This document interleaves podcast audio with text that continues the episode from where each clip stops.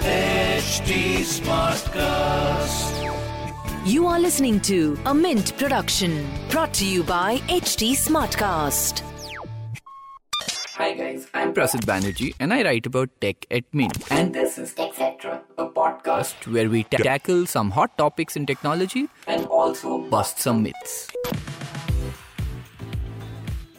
Today's episode will be hosted by RJ Aayush. Aayush is a RJ with Fever FM and hosts his own tech show called Tech Panti. Over to you, Aayush. Hello, ladies and gentlemen. Welcome to a very special episode brought to you by NASSCOM. You're listening to TechCetra. In today's fast paced and ever evolving insurance market, staying ahead of the competition means delivering innovative products, providing customized customer experiences, and making data driven decisions. But how can insurance companies achieve this? The answer lies in embracing the data driven transformation. In this episode, we will dive into the ways that an organization can embed analytics and AI throughout the entire business to drive success in the insurance market. From speedily launching new products to providing personalized experiences at scale to making quick and informed business decisions, we'll examine on how companies can stay ahead of the game. To gain further insight into key strategies for data driven success in the insurance industry, we have Vikas Bhalla, a member of EXL's executive committee and head of the insurance business. Vikas has led various strategic initiatives over the years, including the launch of platforms and BPaaS solutions, outcome based engagement models, and value driven transformation. He is presently leading EXL's move to a work from anywhere enabled future operating model. Hi Vikas, welcome to TechCetra. How are you feeling today? Thank you, Aayush. Thank you very much. Uh, wonderful to be here, and thanks thanks for having me on the show. Uh, first, before we deep dive into the questions, uh, let me ask you something about yourself. Uh, give us a little bit insight about yourself, and now at EXL, how's how's things looking up? Sure. Um, you know, I'm uh, born and brought up in Delhi, largely. Uh, though I must say, I, I spent some time in Kashmir. Uh, you know, my father loves the hills, so when he got an opportunity to move there as part of his family business, um, so did I. Uh, I've been with EXL for the last uh, 22 years now, uh, which is about as long as the company has existed. When I joined, uh, we had no clients, no revenues. We had different titles on our visiting cards, but we did just one thing, which was sell. So it has been quite a journey over the last uh, 21 years at EXL and growing it from uh, from literally zero to over 1.4 billion dollars of revenue. I've been part of almost every big and small step that the company has taken, and it's been it's been a fantastic ride. Fantastic! Wow, uh, what a beautiful journey. So let's begin and deep dive into those questions. Um, so, firstly, as as the AI technology continues to advance, how do insurance companies effectively leverage data to create targeted products while adhering to the strict data privacy regulations? And what are some of the key technical and organizational challenges they face in doing so? Uh, yes, so I think so. First of all, there's almost nothing in this world today which can escape the impact of uh, what data and the ability to use data in almost everything the business actually handles. Um, I think let's break up your question into three different parts. One is how is value being created using data and AI in insurance. Uh, second is what kind of capabilities do organizations need to build up, hmm. and third is what are the typical challenges that one goes through. Uh, the first part which is how value is being created. Now, almost every dimension of business is being impacted by data in terms of the pace at which you can work, the decision making, etc. And while I can actually talk about it for a very long period of time, um, let's just focus on two things on how value is getting created. One is how insurers can create personalized products and services. Mm-hmm. And second is um, how you can actually offer usage based insurance where relevant. So let's talk of uh, an example in each. So there is a US insurtech uh, which uses AI powered bots to collect and analyze customer data almost live. It offers a virtual assistant and then uses that information to provide customized quotes and handle payments. And all is this happening while the interaction is live with the customer. So what the customer is actually getting is a, um, is a customized service, which is using all the data elements that this insurtech is using and is also getting a personalized product, which is being configured based on all the data elements which is being analyzed. Hmm. This is an example of an insurtech using data to create personalized products and services. And as we go through the insurance industry, almost every traditional insurer or an insurtech is working on creating that. And the second is usage-based uh, products where it is relevant. So an example is uh, a US, a large US uh, auto insurer is using telematics uh, to assess um, driving behavior, to assess uh, usage of the car, and it is offering that through a mobile app that the policyholder can have, and it's tracking that data to look at both the driving behavior as well as usage of the car, and then offering premiums based on that. And the premium gets adjusted um, as the driving matures or deteriorates, and as the car usage changes. To be able to do this, there are four broad capabilities that uh, an insurer needs to bring to the table. And many times the insurers like bringing it themselves, but in many cases they need partners mm-hmm. who are more specialized in data and analytics to help them. The first one is use of data to create a golden customer record. Now, what happens is because data is residing in multiple places in the organization and it is almost never complete, there is no golden customer record, which means you don't have a 360 degree view of the customer. So the first capability that needs to be created is to have these federated and consolidated data assets in the organizations which can actually provide a complete view of the customer so that you can actually create this service and product for the customer. The second one is to uh, is to integrate internal and external data sources. Now, many times, most insurers have very rich internal data, though it's residing in different places, but it needs to enrich that data using external sources. So the insurer may actually have data which is around uh, claims or policies or customer history, but it needs to use topographical data, climate data, um, catastrophe planning data, um, demographics, uh, financial data, and ability to integrate that internal and external data becomes, becomes extremely important. Yeah. For example, there's a UK insurer uh, which is using Nimble Cloud technologies to integrate data across 20 different systems and putting that together into a single data asset. Because once you have that, then your ability to use that unified customer view for better call center interaction is phenomenal.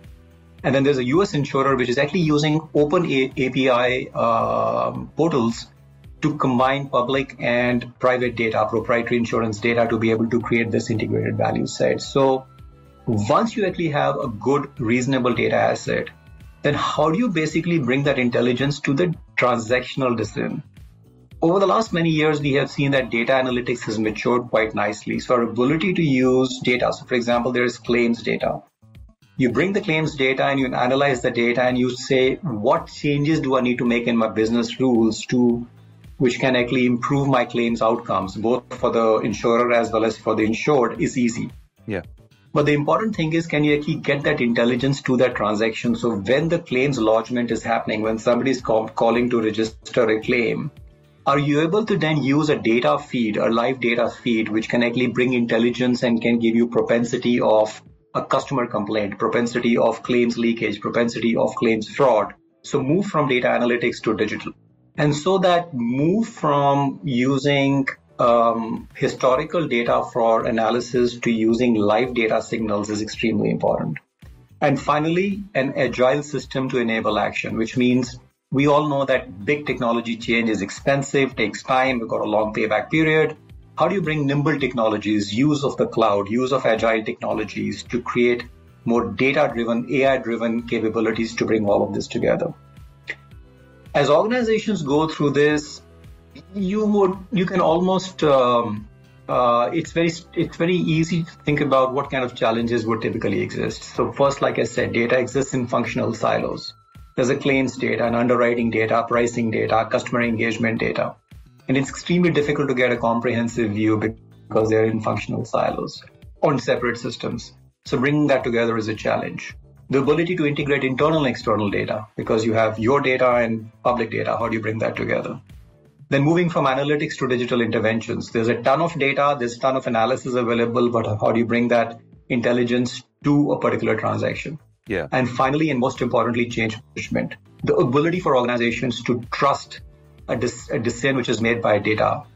So how far, uh, you know, how far are we in this journey? I mean, I'm talking about India specifically. Um, are we reaching there? Uh, are we now adopting uh, to these technologies? I know that uh, insurance being such a traditional medium, right? Uh, it's very tough to you know sensitize people uh, and get them to shift to technologies. So, what what are your views uh, on our journey? You know, that's a very interesting question. So uh, let's break this question into two parts. One is, is insurance a mature and large industry in India? And the second one is um, how modern, how data oriented, how tech uh, intensive is uh, this insurance industry in India? So first of all, I think insurance as an industry is still not very mature in India because there are still a large number of people who are not insured. Uh, there's still a lot of risk which is not insured. Uh, now one can see this as uh, a lagging indicator, but I also think that it's uh, it is telling us that uh, there's a ton of opportunity because there's so much of risk which is still uninsured that the industry has huge growth potential. And that's why you find that many of the global insurers are so invested in India uh, because they see the growth opportunity. The second part is that whatever work is happening in India, is it cutting edge? Now, what you'll find very intriguing is that some of the best insurtech uh, ideas I've seen, some of the best work which is happening, though it's not happening at scale, because the industry is still not very large. But some of the best, more most innovative things that are happening, I'm actually finding in India. And India is actually competing extremely well with respect to the sophistication of some of these data and digital technologies in insurance. Whether it is a use of blockchain, whether it is a use of digital claims, whether it is use of uh, new business digital engines. Uh, so there's, uh, I think, from that perspective, uh, you know, India is is doing very well. It's it's uh, it's almost the same as when you compare India's mobile telephony network yeah. with some of the advanced countries, you find that India actually is in is, is in a better place in many ways. And the reason is because we basically just leapfrogged a few generations of that evolution. Uh, and I think the same thing is happening with respect to technology and digital and insurance in India. Fantastic. What an answer. In what ways, with efforts from the industry, NASSCOM and EXL organizations are empowering their clients across the insurance industries with real time insights and enhancing their customer experience. So, I think let's break this thing up uh, into uh, uh, two different levels. I think at one level, it's about what kind of functional capabilities we're bringing in. Yeah. And the second one is a little bit more philosophical, so I'll likely come to that uh, in a bit. At a functional level, like I said, uh, the broadly, so there are broadly four uh, capabilities that insurers need, and I think organizations like EXL, the larger BPM and data industry in India, facilitated by NASSCOM's effort, is bringing to the table. The first is around data management capabilities. You know, like we discussed, one of the biggest challenges is how do you have data in a usable format in one place, which can give you that view that give you comprehensiveness, comprehensiveness that you can actually use. Uh, so all around creating data structures, creating an agile cloud-based data consumption model, the data governance, everything around data management. While I think there's a lot of um, demand for that, there's just not enough capability at scale available today. So organizations like EXL and others are actually uh, contributing to that. Uh, the second one is AI capabilities. Once the data is there in a reasonable format, you have uh, advanced analytics capabilities, machine learning capabilities to convert that data into useful information. Uh, again, that is something that uh, you know we are helping insurers with. The third one, very importantly, is digital intelligence, which is the ability to then bring that to a transaction hmm. rather than just limit itself to changing business rules. Do you bring that intelligence? So let's take this claims example, uh, which I spoke about. You can change the business rules to impact claims outcomes, but that takes time. That doesn't have the same impact. But if you can bring that intelligence to each and every claim transaction happening, um, it is much more powerful. Or if you can actually use um, third party consumer data to change the underwriting decision or the premium calculation when you're actually uh, underwriting a policy that particular transaction, then it becomes more important. So that's about bringing digital intelligence. And finally, agile tech enablement. You know, rather than actually big, heavy technology implementations, which are multi-year, long payback, expensive, can we enable all of this using the cloud, using AI technologies, and make it very, very nimble? So these are at a functional level where organizations like EXL and many others are helping insurers um, basically just uh, move forward. Yeah. But apart from this, at a more philosophical uh, level, I think it's about working with insurer co- insurance companies to create the right impact using data. And um, I look at the impact of data at three different levels. At one level, is it is data making insurers more effective? The second one is are they making insurers more ethical? And the third one is, are they actually making it more noble? So let's just talk about that for a minute. Effective is very straightforward. Whatever business decisions need to be taken, is data help you helping you taking better business decisions? So, for example, if you are able to use data um, and personal pricing models, you can actually improve your quote conversion rates, which means you can actually bring a quote to the uh, potential policyholder or to the market, which has got a much higher chance of converting into a policy.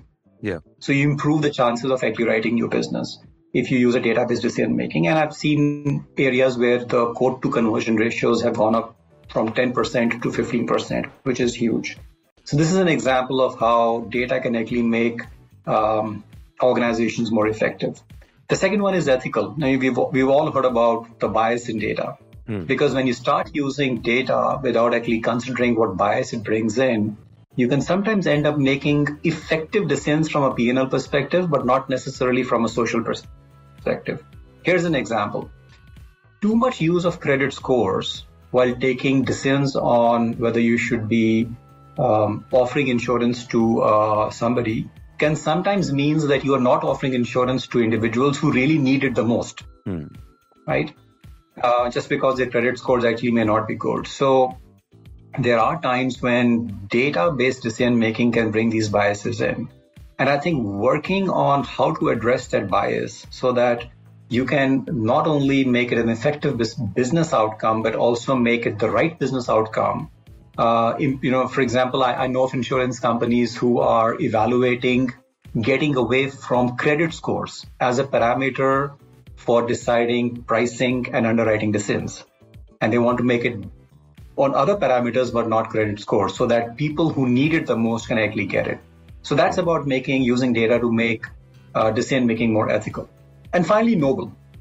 There are so many places where data exists, where data can be used by insurance companies not only to improve claims outcomes and premium outcomes, but reduce risk. Uh, so, for example, most claims functions do catastrophe modeling to understand what kind of claims liabilities that they're carrying. That same data can be used so effectively in letting people know about potential threats so that you can actually save property and lives. It's about using the IoT data, which could be on your appliances or your wearables, not only using that data to tell us how claims will be adjudicated or how pricing decisions will be made, but hmm. using the same data feeds to help people manage risk better, which is getting to a more healthy lifestyle or doing preventive maintenance on their appliances, right? So, which is the noble use of data, which is look beyond premiums, look beyond uh, claims outcomes, and get into making world a safer place. So as we work with insurance companies, we try and work with them on understanding how they are becoming more effective, how they're becoming more ethical, and how they're becoming more noble. And it's a journey because it's a sort of a continuum of how you can actually use data for, for what I call a higher purpose. And the insurance industry has got a tremendous opportunity of actually of doing of doing that. On a lighter note, I would not want my insurance company to send me a notification every once in a while saying, Your heart is weak, sir. You, you should work out. Could you share any case studies or specific use cases where the effective implementation of BPM has resulted in measurable financial and operational benefits within the insurance industry? There's impact created for certain insurers, and then there's an industry level impact. Hmm. Uh, now, industry level impact gets created when uh, you start creating industry solutions. Um, but let's just focus for the time being on impact being created for insurers and how they're using data for that. I'm, I'm, I'll try and give you examples along uh, along the um, functional lines and also try and cover multiple uh, markets. Uh, so let's first talk about the new business part. This is when an insurance company is launching new products and uh, selling new policies. And here's an example for from a life insurer in the US. For a life insurer, when you actually want to launch a new product and you've got the product basics um, ready, it could take up to a year to launch a new product because you have to design a customer journey, you got to get a customer strategy, you have to have the underwriting mechanism, you need to have a policy admin engine to support it, uh, you need to build the entire ecosystem. And historically, we've seen insurance companies take up to a year to launch a new product. So it's expensive, it takes a year, and you know it's just one of those that is difficult to do. Now, digital technologies are helping crunch this cycle time from one year to as low as three months. Oh, wow. Because with digital customer journeys, um, underwriting engines which are data enabled and digital, uh, an ecosystem, a partner ecosystem which can help you solve for components of that whole thing, uh, data driven policy admin engines, and a whole global delivery model which you can actually scale up much faster than just doing it in one geography. You are you're able to build this up and launch a new product. So uh, last year, we actually worked with uh, a US insurer and crunched their cycle time from 12 months to three months and were, were able to launch this product for them. So here's an example of, of new business. Uh, let's get to the next functional area, which is underwriting. Hmm. Um, when you're doing underwriting, um, if you, for example, look at property and casualty, homes, um, you need to assess um, the existing uh, condition of a, of, of, of a home, a roof, uh, the surroundings, the, the topographical um, um, conditions. Uh, and many times uh, you either depend on the policyholder providing that information or you send a surveyor to go there, have a look at it. Uh, but what we are doing for a UK insurer is using aerial imagery mm-hmm. that we are actually converting into um, uh, into a data asset um, by analyzing the, the image uh, and then um, using that, converting that into a risk score.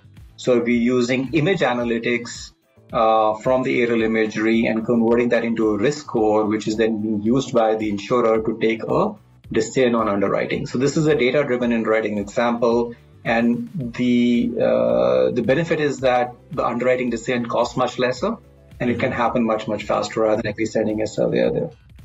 And then finally, a claims example. Uh, similar to what I had basically said earlier, uh, at the stage when the claim is being lodged, can you actually use a live data signal? A signal which is basically using all the data residing in the claims engine. So think about uh, the claims engine, the structured data, the documents in the claims engine, the notes, the claims notes, uh, when the claim handler has been handling calls, all the data which is residing there. And based on that data is able to analyze it and send a signal saying, this claim, which is coming in from this policyholder with these conditions, has got an 80% chance of a complaint because of the following three reasons. And here is what is suggested that we do to basically avoid the complaint. Wow. So that's an example, and we have actually worked with an Asian insurer and actually enabled this uh, this thing for them. So these are some great examples of um, of how you can actually impact new business, you can impact underwriting, and you can impact claims not only in one particular market geography, but globally to be able to create, create some real meaningful value. What role do you see consumer education playing in maintaining this trust with insurance companies? And have you noticed any shifts in consumer behavior regarding this matter over the years? Oh, absolutely. I think um, there, there is tremendous change. I mean, insurance as an industry is lagging many of the other financial services and other industries. So retail, banking, they have uh, over the last many years, and particularly during the pandemic, actually have just leapfrogged, uh, accelerated uh, their digital uh, footprints in the way they interact with customers.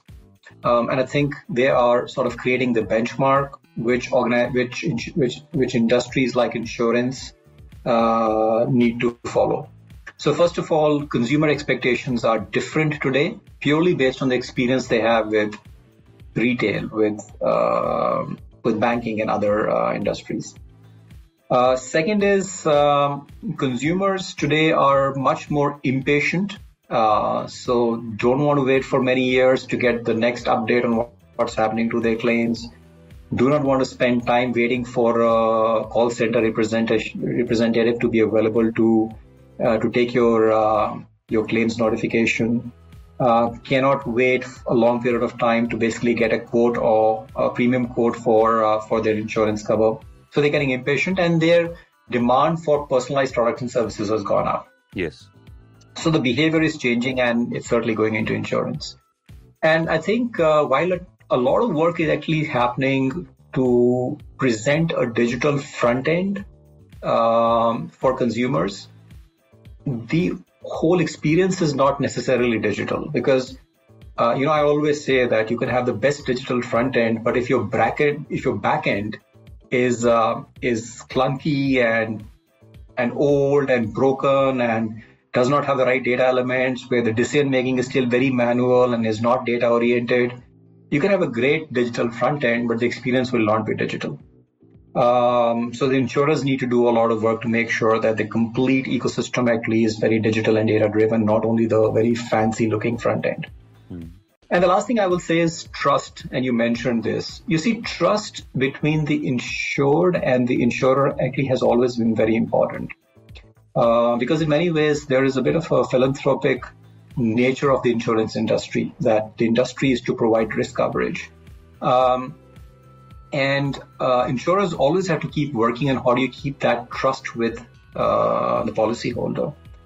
The pandemic, in many ways, was a bit of, was a bit of a stress test because what happened was that suddenly there was a spate of claim categories that the insurers weren't very sure whether they are actually covering, and the policyholders weren't very sure. And um, I think there was a bit of an erosion of trust. Uh, and many insurance uh, companies are actually uh, working on how do you build that trust back. An example is um, if let's say you are actually talking to a chatbot, or you're chatting with a chatbot, or you're talking to a virtual agent, uh, are you still feeling that you is there an element of trust in that conversation, or do you want to speak to a human being? Hmm. So the, the answer possibly is that you need a combination. For certain interaction types, you can trust technology more, but for certain interaction types, when you need to see advice, when you want to see compassion, when you want to see somebody there to provide you with a bit of a um, warm advice, uh, you need to talk to a human being. So a combination of AI and human being is, re- is required. Consumer expectations are changing rapidly. Uh, I don't think they're getting digital experience, even though it, the front ends may be digital. Yeah. And I think trust is something that we need to keep working on in this new digital age interesting that you pointed out about the the virtual chat bot uh, thing. Uh, the the telecom industry says that uh, whenever a customer has a problem, they'll wait a minute or more just to talk to an individual rather than pressing one two three in the IVR. So uh, it's true. I mean, uh, you need to have a personalized uh, touch with the consumer itself. Um, moving on to the next question, which is the final question of the podcast. What kind of retaining and upskilling do you believe will be needed for the insurance industry's human workforce to effectively collaborate with AI and data driven systems? And how has NASSCOM's talent management practices helped facilitate this? I think uh, as AI and digital becomes more pervasive, uh, there are two things from a talent perspective that insurers and organizations like EXL, who are providers, service providers to insurers, need to think about. I think one is a change of mindset, which is how can you be comfortable working with and working along AI? Um, because these days, when you look at, for example, customer interaction centers, it's a combination of chatbots and virtual agents and human beings. When you look at uh, claims processing, it's about straight through processing happening using uh, a digital process and then exceptions coming uh, to human beings to take uh, a judgment call on and, and, and, and make a decision. So it's about coexistence. It's about trusting the uh, the AI to do what it's good at doing, and then making sure that we are reskilling ourselves to do higher complexity work and working along with the AI.